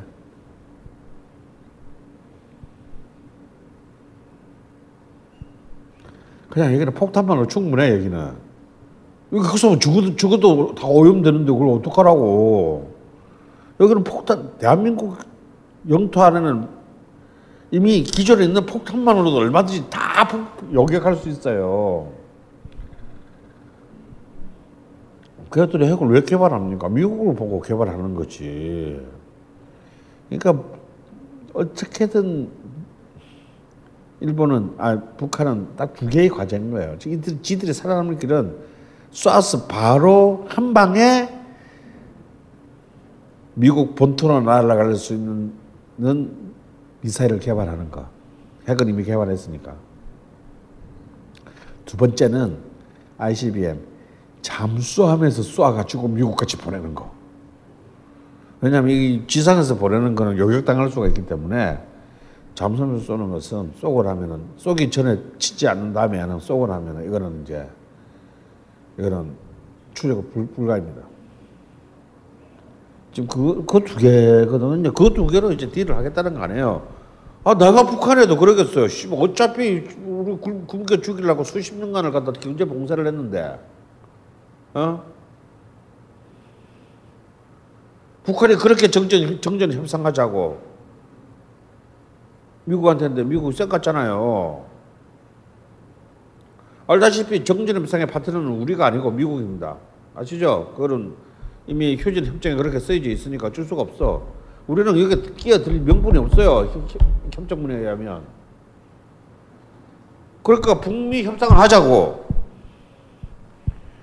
근데 그걸 쌩끈 게 누구냐? 미국이잖아.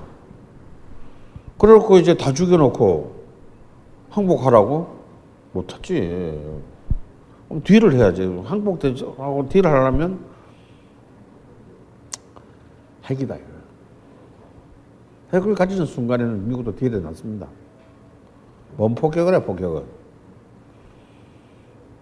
근데 왜 이런 국민학교 5학년도 아는 얘기들을 가지고 사기칠 먹으려고 아직도 대통령 선거 중에 대통령 선거 한다 치고 그 선거 그 뉴스에 나와서 무식해서 그런 건지 알고는 난 좀 이해가 안 돼요. 그래갖고 우리가 먹고 사는 밥그릇들은 다 깨놓고 개새끼들이 말이야.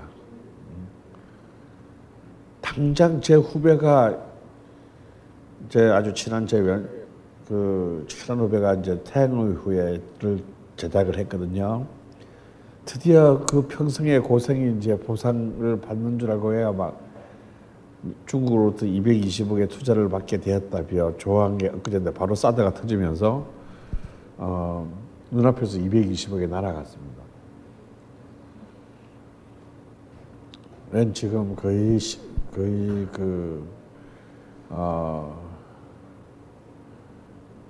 넋이 나갔어요. 거의 멘탈 유체 이탈이 됐습니다.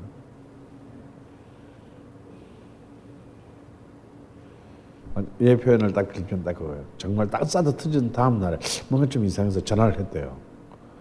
내일 모레면 돈이 들어오기로 돼 있는데 싸도 터진 거야. 전화를 안 받더라. 그 전까지는 막 내가 자기가 마음이 바뀔까 봐 끝없이 전화를 해오던 애들이 자기가 전화를 했는데 전화를 안 받더라. 그래서 약속 시간이 지나고 당연히 돈이 안 들어왔죠. 바로 북경으로 자기가 비행기 타고 갔대요. 안 만나줘요. 아니, 만나주진 않는데. 왜? 중국은 어떤 나라입니까? 중국은 중국 공산당 주식회사예요. 그냥 당에서 제 모든 논의 중단.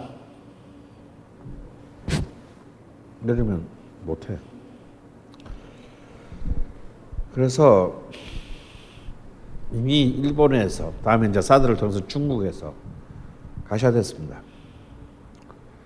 이제 곧 동남아시아나 유럽에도 얼마든지 이 혐한류 가시화 가능성이 있죠. 근데 우리가 그런 이런 기회를 기본적으로는 장사를 못해. 제가 늘 강조하는 거지만 문화는요, 사고 팔더라도 뭐라고 합니까? 교류라고 합니다.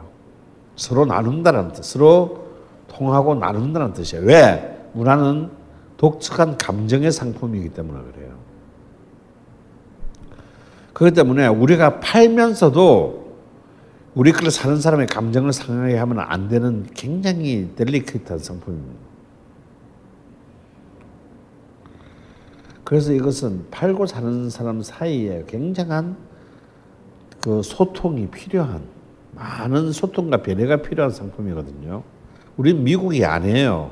미국은 그렇게 하잖아요. 미국 장사하는 방식은 간단합니다. 시박 가가지고 아주 폐허를 만들어놔, 폭탄으로. 그래놓고 그 다음에 밀가루 들고 가. 배고프지? 막 그러면서 어서 먹어! 막 그래. 일단 먹여놓고, 그리고 배부르니까 영화 편 볼래? 그 자기 영화 보여줘요. 근데 우리 미국이 아니라고.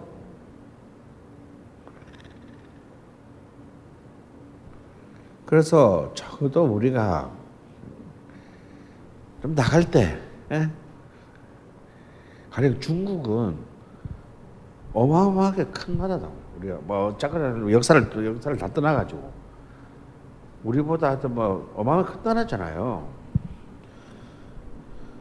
그러면 그렇게 큰 나라는 우리 진짜 고마운 시장이다 이거야. 굉장히 고마운 시장이죠. 우리가 사실 다 죽을 뻔하다 죽고 대로 살아난 거잖아. 그럼 우리가 이렇게 일방적으로 팔아먹을 때 적어도 KBS는 중국의 가장 핫한 드라마 한 편씩은 공짜로 수입해줘야 돼요. 그 정도의 우리도 당신들에게 관심이 있다. 그러니까 조선일보가 지금은 가장 핫한 중국 스타 그냥 모른 척하고 또 인터뷰 한 번씩 해줘야 돼요. 뭐 어차피 너저분한 지면 원룸 인터뷰 하나 달래줄 게 뭐 있나. 어차피 하루만 지나면 쓰레기 되는 거. 그런 게 거래란, 그런 게 교류란 말이야. 그런 게 내가 사면서도 자존심이 떨어지지 않게. 우리가 칠레에 그렇게 많은 그 컨텐츠를 팔면서 우리는 칠레에 대해서 아무도 몰라. 그냥 홍어나 수입하고 그냥 뿜는다요. 우리가 칠레 노래를 수입합니까? 칠레 영화를 압니까? 칠레 드라마를 있는지 없는지 모르잖아요. 이래가지고는 우리는 절대 훌륭한 국가가 되지 못합니다. 여러분, 파리에 지금도 있어요. 프랑스에는 이게 이제 그 드골과 그 드골 시대 때에 그 만들어진 레이블이 있는데요.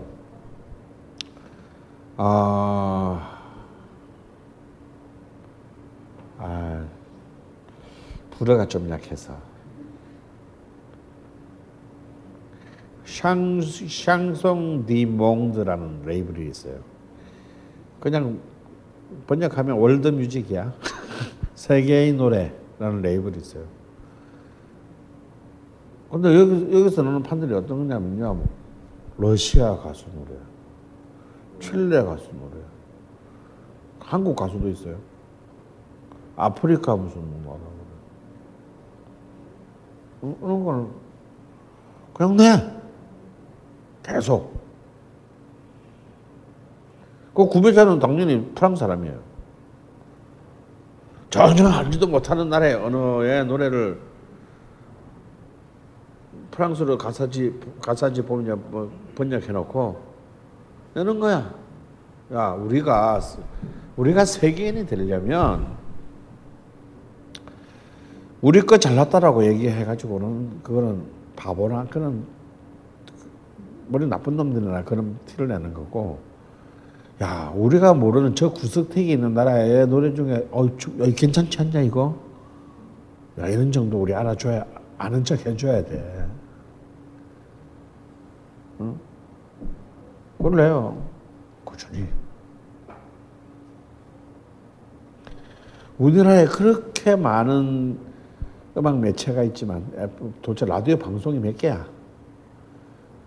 FM 틀어보면은 그냥 90%는 전부 다 뭐예요? 우리 거잖아요. 팝송도 안 틀어요, 요새는. 배철수 아저씨하고 뭐 이런 거 몇 개 안 남았어, 그냥 팝송 프로도.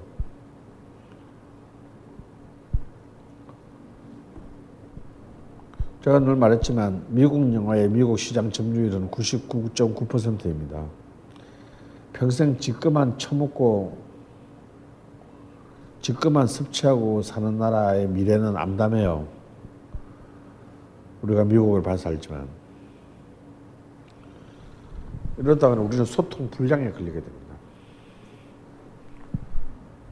그래서 좆도 모르면서 지금만 잘난 거라고 생각하는 그런 멍충이가 되고 말아요. 이러면 안 된다.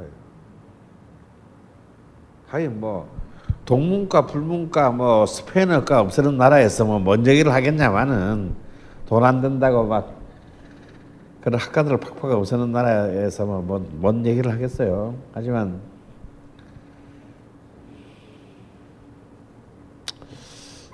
그래서 이제 이거는 기업의 차원이 아닌 정부나 시민사회 차원의 거버넌스가 필요하다. 협치가 필요하고 그런 어떤 굉장히 중장기적인 전망과 철학이 필요한 얘기예요. 그래서 우리가 이제 이 문화 다양성 협약이 2010년도에 국회에서 이제 우리가 국회에서 비준하지 않았습니까? 세계 그 문화 다양성 협약을. 그럼 그게 비준했으면 우리가 경제적으로 세계에서 그래도 11~12번째로 잘 산다는데 돈 많아요, 우리나라. 그런 것들에서 굉장히 다양한 국가들의 문화들을 지원하고 또 우리가 수용하고 사주고 초청하고 그런 것을 우리가 굳이 그 나라에 가지 않더라도 우리가 경험할 기회를 가지고 하는 것은 굉장히 중요한 일입니다.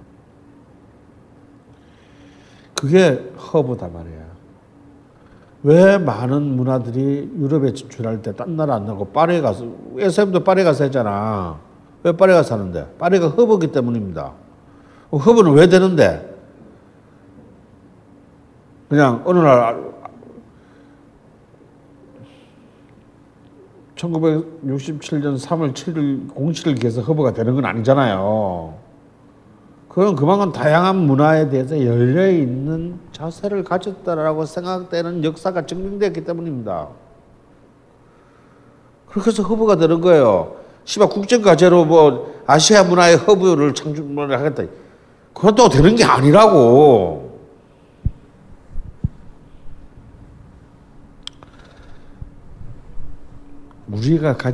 우리 같은 이 작은 나라에서 가져야 되는 것은 바로 이 아시아에서의 문화적 허브의 기능을 가지느냐 마느냐가 앞으로 21세기에 우리가 어디까지 버틸 수 있냐를 보여주는 바로미터가 됩니다. 그래서 이제는 이런 것들이 이제 이런 국가적 차원의 문화산업 전략이 필요하다. 이거는 그냥 단순히 지금 우리 이 문화부 차원에 뭐 자꾸 이렇게 막 말 사오고 막 이런 거 말고 그런 걸 중앙부채 국장 서기관 이런 사람들이 했어야 되겠냐. 우리가 적어도 우리 세금으로 이런 사람들이 밥 먹고 살려면 이런 정말 거대한 청사진들을 그리고 우리가 왜 걔들을 갖다가 정년을 보장해 줍니까? 대통령은 5년마다 바뀌는데 그럼 씨발 고문은 5년마다 바뀌어야지.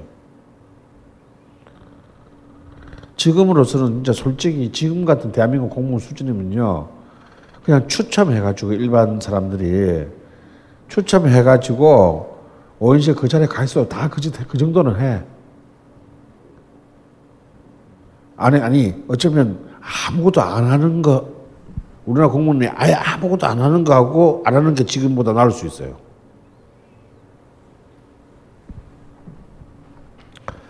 그럴 거면 공무원도 추첨해서 가자고. 이런 수준으로 할 거면. 우리가 왜 걔들의 정년을 보장해 줍니까? 걔들 대통령은 5년마다 4년마다 바뀌더라도 니들은 굉장히 중장기적인 과제를 수행하라고 씨발 우리가 월급을 주는 거잖아. 어째 그런 걸 생각을 안 해 생각을. 이런 과제만 하더라도 적어도 10년, 20년, 30년짜리 과제들이란 말이에요. 여러분 이미 옛날에 배웠던 뭐 허버트 후보 상무부 장관이 1926년에 미국 상원의회에 냈던 미국 문화산업 발전 전략 같은 거 난 기대도 안 해. 그냥 있는 거라도 좀 어떻게 유지 좀 할 수 있는 좀 그런 전략이라도 좀 의회에 내봐라. 아 이거 씨발 진짜. 그래서 지금 한류는 지금 사실은 이제 바로 가장 중요한 거점인 중국을 시장을 잃음으로써 굉장히 이제 이 미래를 가늠할 수 없는 이제 위기 속에 빠져들었습니다. 마지막 시간은 마지막 그 이제 남은 과제는요 우리가 지난 10년간 이제 이명박 박근혜 시대의 문화정책 그리고 어떻게 우리가 이 시대의 가장 중요한 대중문화의 화두가 무엇인지를 좀 이제 마지막으로 정리하고 짚어보는 시간으로 가져다가 했습니다. 5분간 쉬겠습니다. 화장실 가실 분은 좀 갔다 오시고요.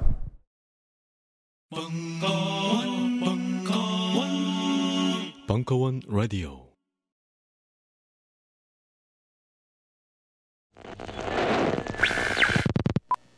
안녕하세요. 벙커원 요원입니다. 오늘은 벙커원 화장실 이용에 관해 알려드리겠습니다. 자주 오시는 분들은 이미 아시겠지만 벙커원의 남녀 화장실은 층수가 다릅니다.